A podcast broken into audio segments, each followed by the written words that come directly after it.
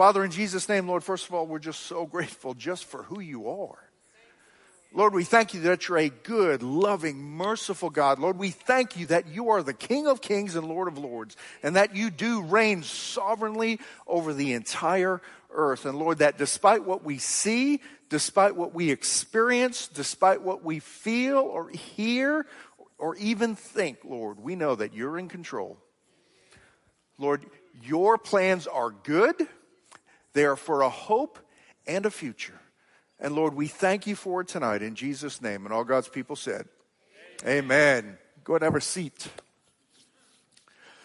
You know, as uh, man, I love that song, that that Waymaker song. That is just fantastic because God is a waymaker. And one of the one of the verses in there it talks about even when I don't see it, you're working. Even when I can't feel it, you're working. You never stop working. You never stop working. And that is absolutely true. That's the whole message of the Bible. From Genesis all the way to maps, God is working. God is in control. He's, he set a plan in place the second he decided to create. And that plan is moving forward. And despite the, the failures of man, God's plan will come to pass. That's right. That's right. There's nothing that can, can hinder him. There's nothing that can stop him. He has decided and no one will reverse it. So in that whole process, the thing we have to remember that God is, is that God is always in control. You know, one of the things Pastor says is, you know, God never says, whoa, how did that happen? Where did that come from? What do you, what? How, what will I'll be? How in the world? God never does that. God's never surprised and he's never overtaken by fear.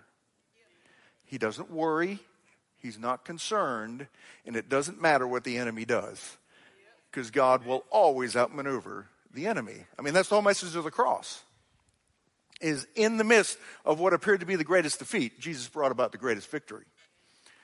So in our lives, you know, one of the things that, that Carlito, um, if you don't know Carlito, he's the one on the, the keyboard, was, was saying in the middle of that song when we were singing the full song was, you know, there's, there's sometimes in, in our lives where we kind of lose perspective, where you know, our circumstances, our hopes, our dreams, things have happened to us or things are happening around us and we forget that God's in control.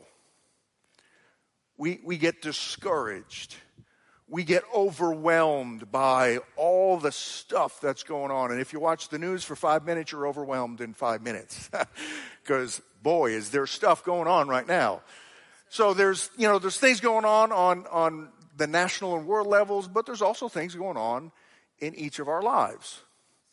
So as, you know, as Carlita was saying that and praying that, one of the things I thought of was how many people here tonight could say that currently in your life, you've got to a point where you're, you're discouraged. And not just discouraged, because we all get discouraged at one point or another, or in one circumstance or another, but you're discouraged to the point where you not necessarily are going to quit, but you feel like quitting. Anybody experience that? You're like, you know? Why? Why? Why do I even bother? No matter what I do, nothing works out. No matter what I do, it just never ends up working for my good. You know, we, we, we know that verse in Romans 8 all things work together for the good of those who love God and are called according to his purpose. And we're wondering, mm, you know, I'm not sure if that should even be in there because my experience doesn't line up with that. But we forget it's tied to verse 29. That's Romans 8 28. For all things work together for the good of those who love God and are called according to his purpose. But it's not a standalone verse. It's connected to verse 29, which says, For whom he foreknew, he predestined to become conformed to the image of his son. The good in 28 is the character of Christ in 29. It's not necessarily our good in the sense of it always works out for me. But it does always work out for you in the context of becoming more like Christ. So, what does that actually mean? You know, it's great to say those things, and you know, we say we have all these cliches and all that stuff. You know, it's great, and we we we quote verses, and that's great. There's nothing wrong with that. But oftentimes, that's where we stop. We don't actually explain what does that mean. What does it mean for the character of Christ to be my good and actually work out for the good. What does that actually look like? How does that actually work? And in the context of your life right now, I don't know what the circumstances are. You do, because you're living them. In the midst of those circumstances, how in the world is God going to work this out? How in the world is God going to work this out to where it is for your good in the context of the character of Christ and in the context of Him fulfilling His purpose for you. You know, one of the things we say here at Turning Point Church is we're all created on purpose for a purpose. And oftentimes we wonder, what in the world am I here for? You know, was this trip really necessary? Why am I here? What's my purpose? What, what is my destiny? You know, sometimes we, we've completely forgotten about destiny and purpose. We're like, what? I just want to get through today. I just want to get through next week. I just want to get through this circumstance. So I want to look at a, a principle within the kingdom that is going to apply to whatever your circumstance is tonight. I don't know what it is, but the principle will apply. And that's one of the things about the Bible is there are principles, there are kingdom principles within the Bible that apply regardless of the context of the circumstance. So I want to look tonight at a story we're very familiar with, but I want to look at it from a different perspective. That's the story of David. We all know the story of David. You know, David was anointed king by uh, the prophet Samuel while Saul was still king. Well, the next day he did not become king. It did not happen. The next thing, you know, the, Samuel didn't pour the horn of oil or the, the horn of oil on his head and then pull out the crown and go, King David. That did not happen. A lot of times in our lives, God will reveal things that he wants to do in and through us, or there's desires he puts on our hearts. And then the next day, when that doesn't happen, we're like, whoa, what happened? Wait a minute. This is not what I was expecting. And a lot of times we tie our expectation to God's revelation. And then we judge God based on our expectation rather than his revelation. And we have to be very careful that we're not tying that expectation to revelation the aspect of David becoming king, you know, David was anointed king, and it was 15 plus years, somewhere in that range, before he actually became king. So, how does that work? Why didn't God just make him king the next day or that day? And why in the world, if God was going to wait another 15 years, did he even bring it up? Uh, you could have just waited and told me later. All these things. So here's the principle I want to talk about tonight in that context of David, and it's going to apply directly to us. And here's the principle In the kingdom, little is big. In the kingdom, little is big. You know, a lot of times in the natural world, we, we look at things that are small, quote unquote, or little. And we dismiss them. We overlook them because they're not big in the, net, in, in the natural. But in the spiritual, oftentimes the things that are completely missed by the vast majority of people in the natural are put on billboards in the spiritual. And it's that concept of little being big in the kingdom that we have to understand in the context of how God works. And this is exactly what we're going to see in the story of David. That, that day when God pulled David out of the, the, the, the fields to anoint him as king was a, appeared to be a little thing because nobody knew it other than David and his brothers, Samuel and his father. That was it. There was no big pronouncement. There was no parade. There was no celebration. In fact, there wasn't even a crowning. It was just, he poured a little oil over his head and everybody went home. Wait a minute. What is that? It appeared little, but I'm telling you, in the kingdom, it was huge. Because God had already decided and told Samuel, I have rejected Saul, and I will raise up a king after my own heart who will rule my people. And he sent Samuel to David. So that day, God anoints David king. In the natural, nothing appeared to change. In the spiritual, a, a, a, an entire process began of transition and transformation that would literally change the, the entire course of an entire nation. Today, David is considered the greatest king in Israel. Yet that day, nobody even knew his name. But over the next 15 years or so, God began a process of transition and transformation. What was little in the natural was big in the kingdom.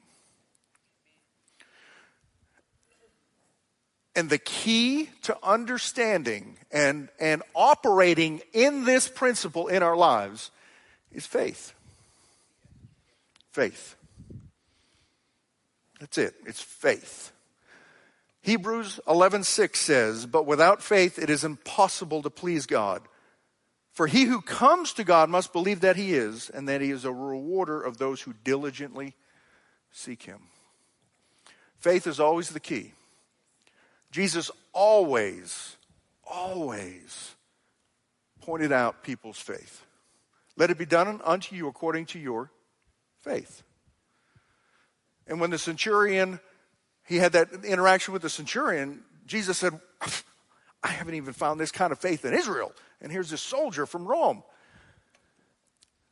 Faith is always the key. So there's three specific aspects of faith I want to talk about in order to walk in the principle of in the kingdom, little is big. And here's the three principles, and we'll break them down. Number one, our faith positions us to be used by God. Our faith positions us to be used by God. Number two, our faith prepares us for what God wants to do through us. Our faith prepares us for what God wants to do through us. And then number three, our faith provides encouragement for others to be faithful. Our faith provides encouragement for others to be faithful. And we will see this very thing in the life of David. So let's look at that first one. Our faith positions us to be used by God. David, David was just a shepherd boy. Nobody knew who David was. And, and he was so insignificant when, when Samuel went to Jesse, David's father, and said, Hey, bring your sons out because God's going to anoint one of them king. He didn't even bring David in. He brought in his other seven brothers. David was left out in the field. That's how insignificant David was. So, in the life of David, we see this aspect of faith. One of the things that, that David is called is a man after God's own heart. And that aspect of being a man after God's own heart is demonstrated in David's faith.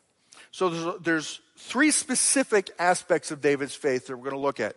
And in this first one, our faith positions us to be used by God. I want to look at 1 Samuel chapter 17, verses 17 and 18. 1 Samuel 17, 17, and 18. Then Jesse said to his son David, Take now for your brothers an ephah of this dried grain and these ten loaves, and run to your brothers at the camp, and carry these ten cheeses to the captain of the thousands, and see how your brothers fare, and bring back news of them. So, the context of this is this is the, the story of Goliath. Okay, Israel has gone out to fight the Philistines. David's three of David's brothers are part of Israel's army. They're out there on the field and back in those days, the, the armies would line up face to face across the valley and then go fight each other. Well, in this particular case, Israel lined up, the Philistines lined up, and then this big guy named Goliath came out and said, There's no sense in all of us fighting. You just send your best warrior out here to fight me. If your warrior kills me, then you guys will win. If I kill him, then we'll win. And this, this was not just some normal guy. This is, you know, this is like Shaquille O'Neal on steroids. This guy was huge. And Israel, the entire army, not one soldier was willing to fight Goliath. And for 40 days, think about this, for 40 days, each of the armies would go out, they'd line up, Goliath would come out and challenge, and nobody went anywhere. The entire Israeli army stood there afraid of Goliath. So the whole thing just stopped for 40 days. That, think about, think, what were you doing 40 days ago? Or what are you going to be doing 40 days from now? That's a long time. That's over a month. Just, just going out every day.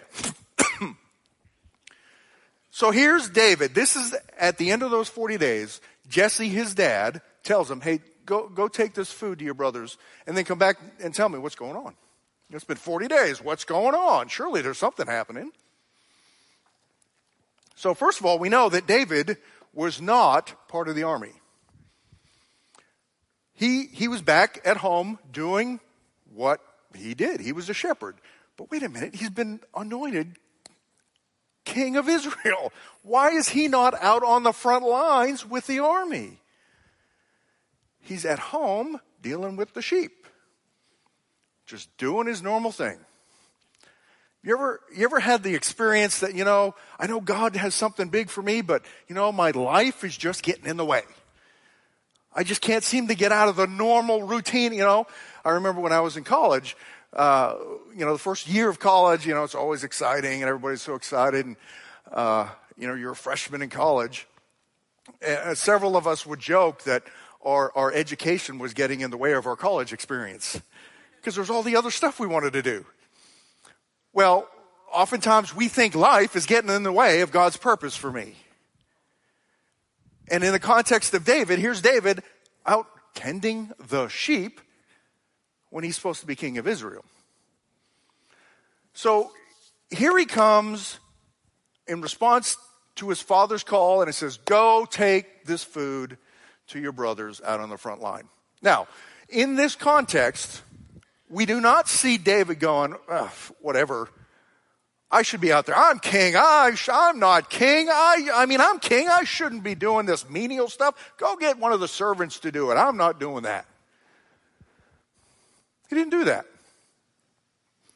David responded by obeying his father. In a very simple, menial, what appeared to be absolutely meaningless task. How many, how many y'all have ever wondered, what is my spiritual gift? You ever wondered that? And you wonder, how in the world do I discover what my spiritual gift is? Here's one of the aspects of, of spiritual gifts that is common to all of them. Corinthians tells us that the gifts were given for the benefit of all. They're not given for the benefit of the one who has them. And they're not the gifts of the believer, they're the gifts of the Spirit. They're not our gifts. It's the gifts that God has given me within the context of the Spirit are not mine. They're not for me. they're for others. They're for the building up of the body. They're for me to use to serve. The one characteristic that is common across all the, the spiritual gifts is service. To serve in the kingdom, to serve other people, to serve in the context of the church or the community, whatever it is, it's to serve. We're so caught up in what is my spiritual gift, we forget that the common characteristic is to serve. David wasn't sitting around going, Woe is me, I'm king, why am I not king? One of the thing, one of the reasons David is called a man after God's own heart is because he was a servant. It wasn't about him. It's not about what's my gift. It's about how can I serve. One of the ways I've discovered my spiritual gifts was not trying to sit around and, you know, there's nothing wrong with the spiritual gift survey and all that and saying, hey, you know, I know I've got this gift, but unless an opportunity opens for this gift, I'm not doing anything else. And David could have done that. Well, unless I'm going to go out and lead the army as king, I'm not taking this. I'm not going to take food out there. That's for a servant. And that's exactly what God's looking for is a servant. God is more interested in your heart of service than he is in what your gift is. You want to discover what your gift is? Start serving. David's gift was not to, to deliver food. He wasn't, he wasn't a, a, a uh, an Uber driver delivering food. That was not his gift. Uber Eats, okay? That's, that was not his gift. But he did it. Why? Because he had a heart of service. God is more interested in your heart of service than he is in what in, in you trying to figure out what your gift is. If you serve, you'll figure out what your gift is. It's not the other way around. You don't find out what your gift is, then go serve. You go serve and you discover what your gift is. And here's the thing this aspect of David just delivering the food was a menial, insignificant task. It was a little thing. But the aspect of this one little thing is what led him to the biggest victory Israel had seen in its history. But had, had David not done this little thing, he wouldn't have met Goliath. He didn't even, he didn't even know Goliath existed. He had no clue what was going on. He didn't know all this stuff. He didn't go, oh yeah, I'll take that food. I've been meaning to go out and get that Goliath guy. Mm. It's about time somebody asked me to do something. He didn't know that. All he knew, all in his mind, he knew he was going to go deliver the food and come back. And he would be serving in the fields the next day just as he was that day. He did not know that that menial little thing would be a huge life changing event for him and for Israel. Too often in our lives, we overlook the little thing. We think, oh, that's below me. Or eh, we may not think that's below me. We may think that's, it's insignificant. It's not going to make a difference.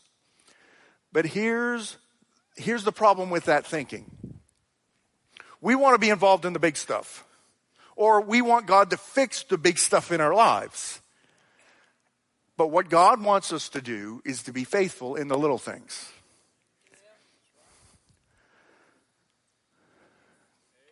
When we are faithful in a little, God will give us something bigger.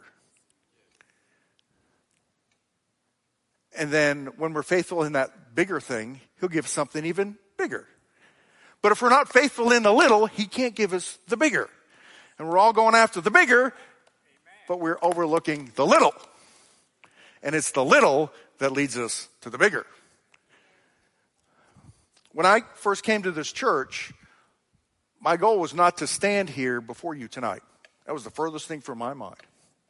Had absolutely no interest in doing this. In fact, I didn't even want to come to this church, to be honest with you. I was out of church, had no clue, had no interest in being in church. Friend of mine who's on staff now, Pastor Bob Denton, I'd known him for years, said, Hey, you gotta check out this church.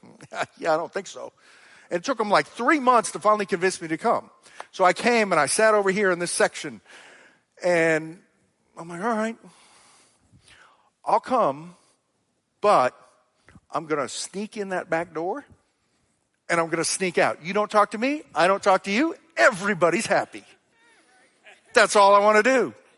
And that worked for about a month. No, maybe two months. And at the time I was a former police officer and somebody came up to me about two months into me doing that and said, Hey, aren't you a cop? Oh, dang it. Busted. And then they said, Hey, would you work security here for us? Oh, no, I don't want to work security here for you. I just want to sneak in the back door and sneak out because I know if I start working security, I put that uniform on, guess what? Everybody wants to talk to me. Just like you see, you know, my brothers in blue out there. Everybody knows they're here. I don't want to know everybody over here. I just want to sneak in the back door and sneak out.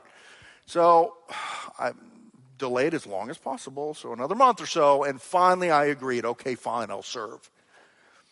Well, that was in January of 2000, mm, 2009.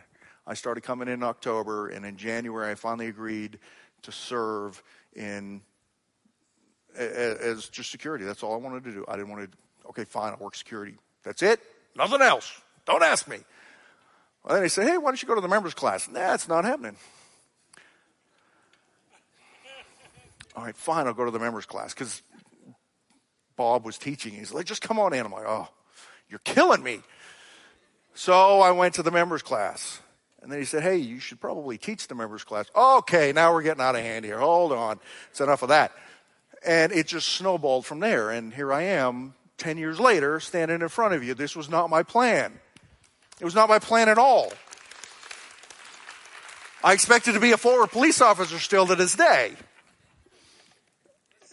I expected to go do something and go right back to my already scheduled life, already in progress. But God had other plans. And here's the thing for you, God has plans. You have no clue what all of them are. You have no idea the, the, the, the depth and the breadth of what those plans are. You don't need to know. All you need to do is be faithful in a little. Do exactly what David did and obey your father in the very little things. That's all you need to do. God will take care of the rest. I didn't need to figure out the pathway to, the, to, to standing in front of you today. I had no clue. There was no way I could have done it anyways. It was way beyond me. So our faith will position us to be used by God. And it begins with the little. You want to know what your spiritual gift is? Serve in the little. There's a million opportunities here at Turning Point Church to serve. You don't have to put in 40 hours a week. You can put in one hour a month. Just serve. Just serve. Just serve. And if you will do that, you will develop a heart of service. And that is what God is looking for. He's not looking for people with great gifts, He's looking for people with great hearts of service. Because in that type of person, He will put a great gift. And that's what will make the difference in the kingdom. So just start serving. So that's number one. Our faith positions us to be used by God. Number two, our faith prepares us for what God wants to do through us. Just like, you know, again, we say here at Turning Point Church, you're created on purpose for a purpose. King David was created on purpose for a purpose. He had no clue what that purpose was, but he was created on purpose for a purpose. 1 Samuel 17, verses 34 through 37. So here's David at the front lines and he delivers the food and he starts hearing these rumors about the, you know, this guy named Goliath. and he hears the taunts and all this stuff, and, and he's like, What? Who, who is this guy? And then he hears some of the, the other soldiers saying, You know, this is what King Saul's going to do for the guy who actually goes out and fights Goliath. And finally he gets back to Saul that, hey, somebody's actually saying, I'll go do this. So they bring David to Saul, and David's like, Where, where's he at? Where, what? You can't do this. You're a little kid. You're a youth. And Goliath's been, been a soldier from his youth. You can't do this. And here's what David says to Saul. But David said to Saul, Your servant used to keep his father's sheep. And when a lion or a bear came and took a lamb out of the flock, I went out after it and struck it and delivered the lamb from its mouth. And when it arose against me, I caught it by its beard and struck and killed it.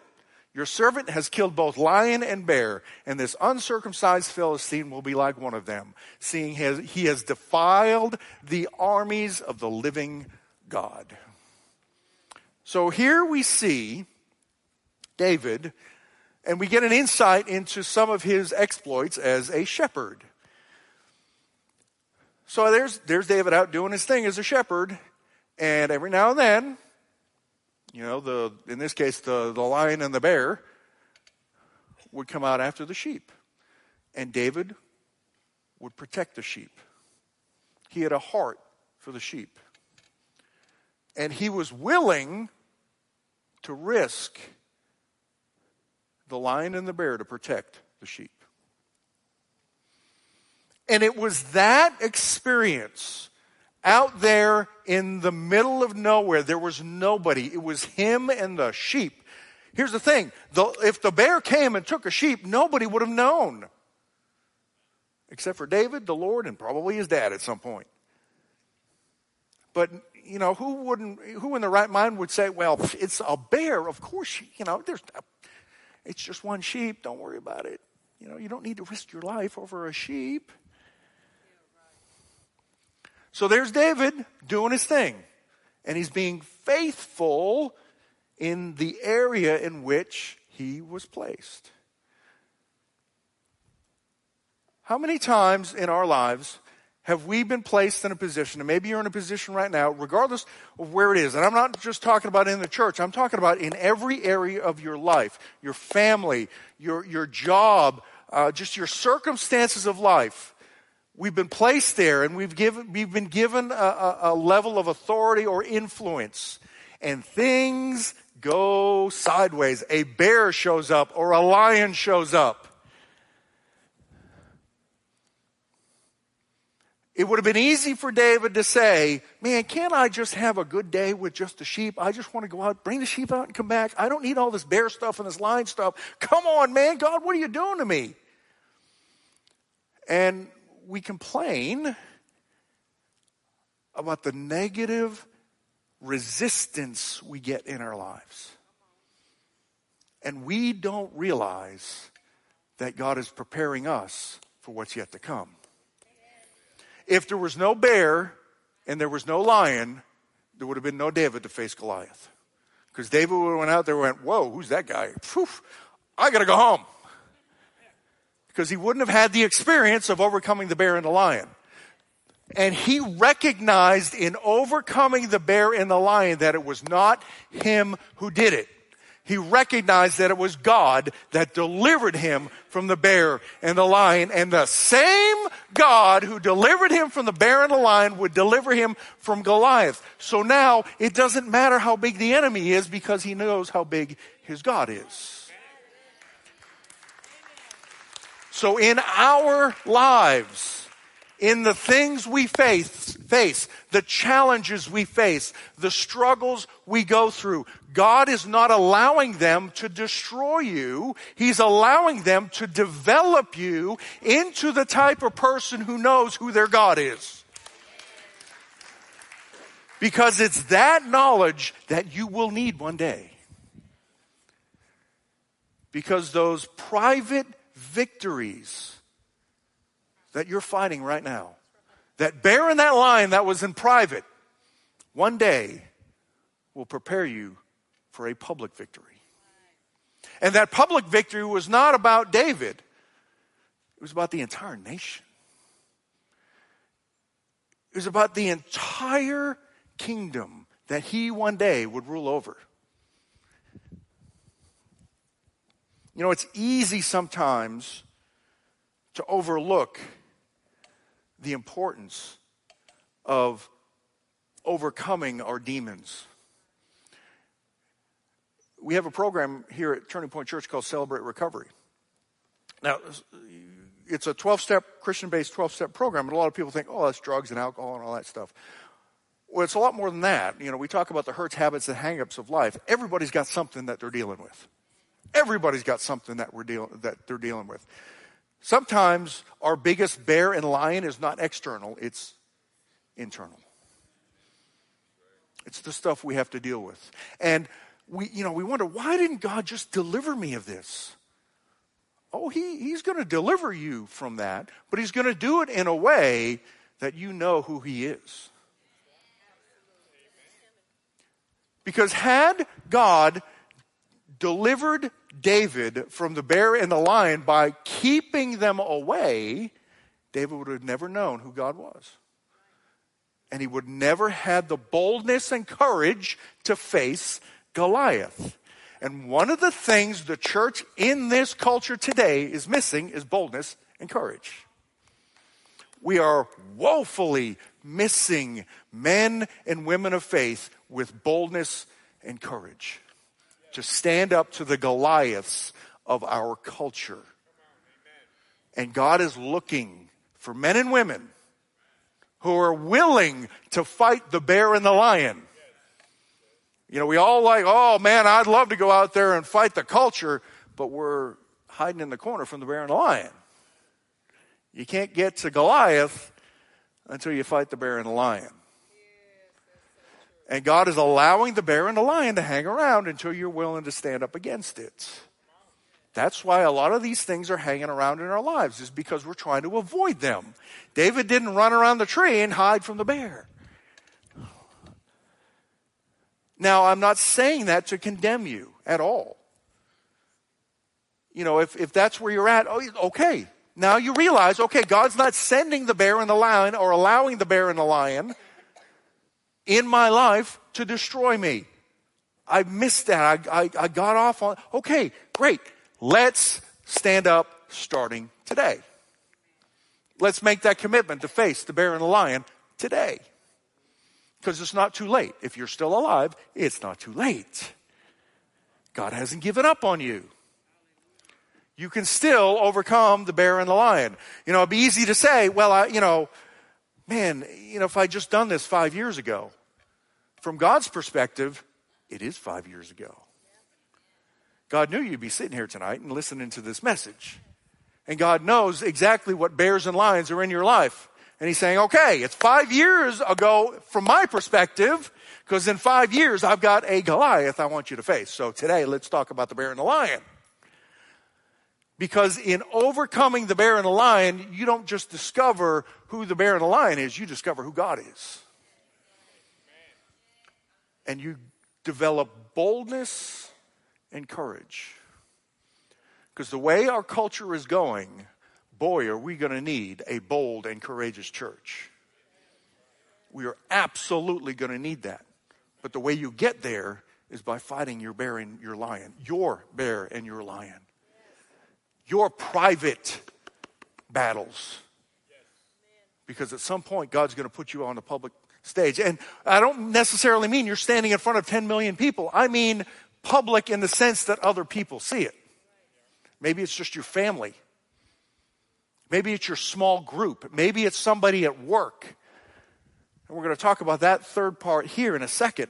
But we have to have that fight against the, the lion and the bear. It's not going, I'm telling you right now, it's not going to go away. You can hide in, hide in the sand all you want. the bear and the lion are not going away because the Lord is allowing them to be there to prepare you for the Goliath. We have to remember that a victim mindset will never produce a victor lifestyle. We are not victims. The gospel of Jesus Christ has already turned you into a victor. You are not a victim. The teeth of the lion have been removed. The only thing the lion can do is roar in your face that you're a victim and get you to try and believe it. That's it. You are not a victim. Don't allow the enemy to deceive you. You're the only one who can believe that. Either believe it or don't. It's up to you.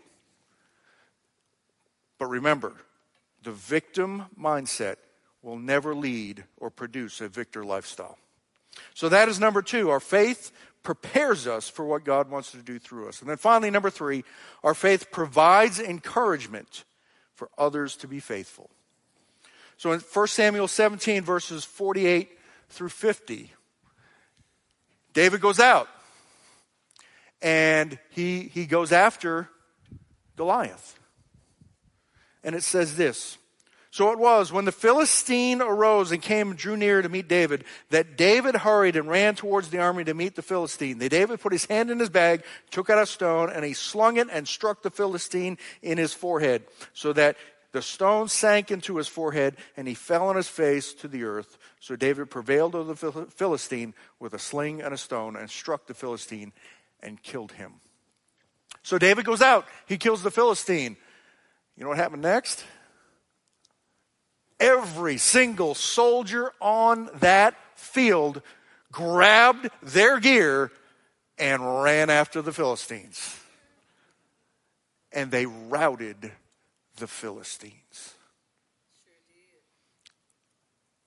The catalyst for the other soldiers to exercise their faith was David. For 40 days, they stood on the sidelines petrified. No, I mean, the entire army was paralyzed for 40 days. And here's this one kid shows up and goes, oh, I'll do it. Goes out, defeats Goliath. Everybody's in shock. And they realize, what in the world are we doing? And the, here's this kid defeats this guy we've been petrified of, they grab all their gear and they go out and they defeat the entire army of the Philistines. God uses our little faith to encourage and motivate others. And I say little in quotes because there's no such thing as little faith. this is why Jesus said, if you have faith as small as a mustard seed, you can say to this mountain, be removed and thrown into the sea, and it will happen. David's faith was based on a bear and a lion. It wasn't based on him having experience in the military. It was this little faith of this little kid. And it changed the entire course of the, of the nation. So, on a micro level, David didn't appear to have a lot of influence. And on a micro level, we look at ourselves as if, what can I do? What does my faith have anything to do with the kingdom? There's nothing I can do. It's not going to make any difference.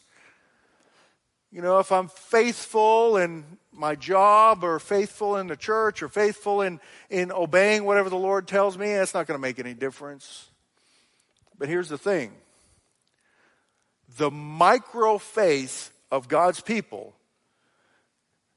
is the raw material he will use to bring about his macro plans.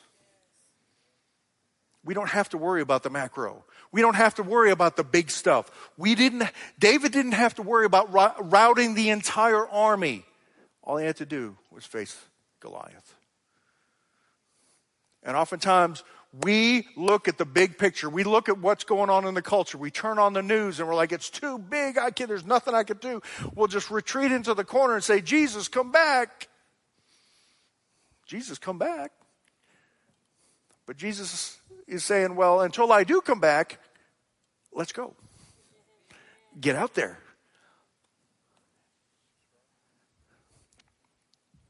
It is incumbent upon us to be faithful in the little.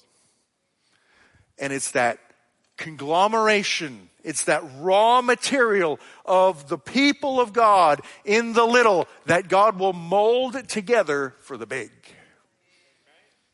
How does God change a nation? One person at a time. One believer at a time. One faith filled believer at a time.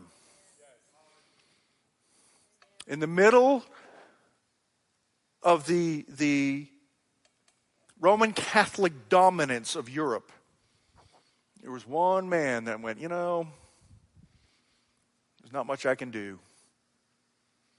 But you know what? I've had it. And he went and he nailed his 95 Theses to the door of the church. Said, I can't stand this anymore. And that was a means of, of calling for a debate. It was a means of making a public declara- declaration at, this t- at that time. And we're all sitting here because of him. His name was Martin Luther. He was the catalyst for the Protestant Reformation that literally changed the entire world. Had this one priest, he was a Catholic priest. All he did was nail his 95 Theses to the door. Said, I've had enough. I can't handle it anymore. He exercised some little faith. I mean, how much faith? It's, uh, you know, there's a lot of faith in the sense that he knew he'd probably be excommunicated and it was too big for him all by himself. But little did he know that that one act would be the catalyst by which God would reform his entire church. Seriously. The, the whole reason we're here, we're called Protestants, is because of Martin Luther. He did that one thing. And it appeared to be a, a, a, micro act of faith. But God had different ideas. You know, the one boy who had the, the, the fish and the loaves,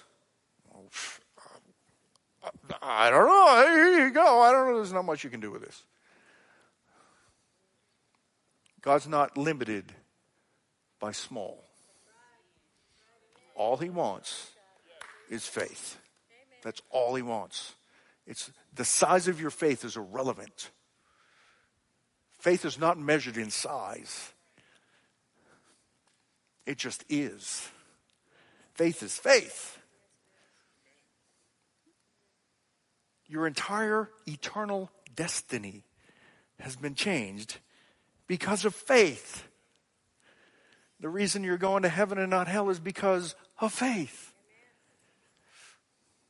The reason your whole life changed is because of faith.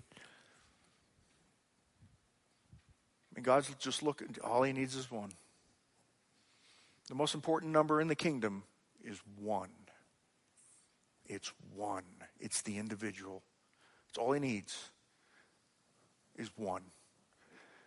Because in the case of David, his one single act of faith changed the entire course of the, of the nation. And it then set him on a path that God had prepared in advance for him that eventually led him to become king. Because Saul went, Who in the world was that? Who is that kid? And then the Lord sent a, an evil spirit to Saul and they said, Well, why don't you bring in a musician? Well, guess who was a musician? Well, that would be David. And the Lord positioned David in with Saul. And of course, you know, the, uh, the, the, the women of Israel would start to sing, Saul has killed his thousands, but David his ten thousands. How did that happen? All because he was faithful to kill the lion and the bear and take some bread and cheese to his brothers. Little things that in the kingdom had a big, big impact. For without faith, it is impossible to please him. For he who comes to God must believe that he is, and that he is a rewarder of those who diligently seek him. So in the kingdom, little is big. And here are the three keys as we close. Number one, our faith positions us to be used by God. Number two, our faith prepares us for what God wants to do through us. And number three, our faith provides encouragement for others to be faithful. Every single one of us in here tonight can position ourselves, can pre- prepare ourselves, and be providers for others. And all it takes is faith. Just faith. So I don't know where you are tonight. I don't know what your circumstances are. I don't know what you're facing personally, internally, or externally. I don't know. But what I do know is in the kingdom, little is big. And that little exercise of faith, regardless of what it is, is what can set you on a pathway of destiny in the kingdom of God. So here's what I want to do I want to challenge you. As we close, I, wa- I want to give you a challenge. I want you to think, just think for a minute where you are. Think of your circumstances. Think of what you're facing. And are you willing tonight to exercise faith in that situation on a micro level? Don't worry about the macro. God's already got the macro taken care of. That's not an issue. He wants you faithful on a micro level. So if you're willing to do that, and this is this is not about me, this is about you and God. This is between you and God, and you're answering this between you and the Lord. So tonight, if you're willing to exercise your micro faith in order for God to put it together in a macro way that He sovereignly determines is necessary, I want you to stand. I want you to stand.